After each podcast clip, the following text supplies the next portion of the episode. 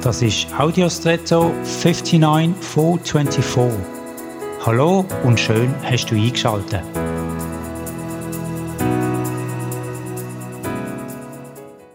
Früher hat man an gewissen Stellen, wo es Holz hatte, sei es im Wald oder in einer Waldhütte, Schnitzereien gefunden, die beispielsweise ein Herz gezeigt haben und zwei Namen oder Initialen drin.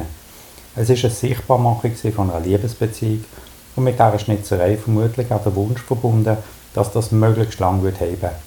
Dass man es in Holz gemacht hat, hat ja auch bedeutet, dass es eingraviert ist, festgehalten und eben nicht ausradiert. Manifestation und Prägung in einem. Eine Botschaft von der Freude und der Liebe, von einem Geheimnis. Was, wenn unser Alltag so wäre?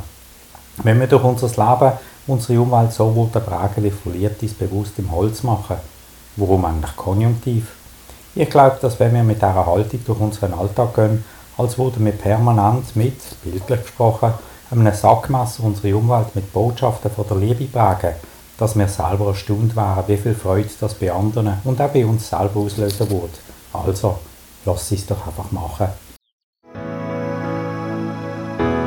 Und jetzt wünsche ich dir einen außergewöhnlichen Tag.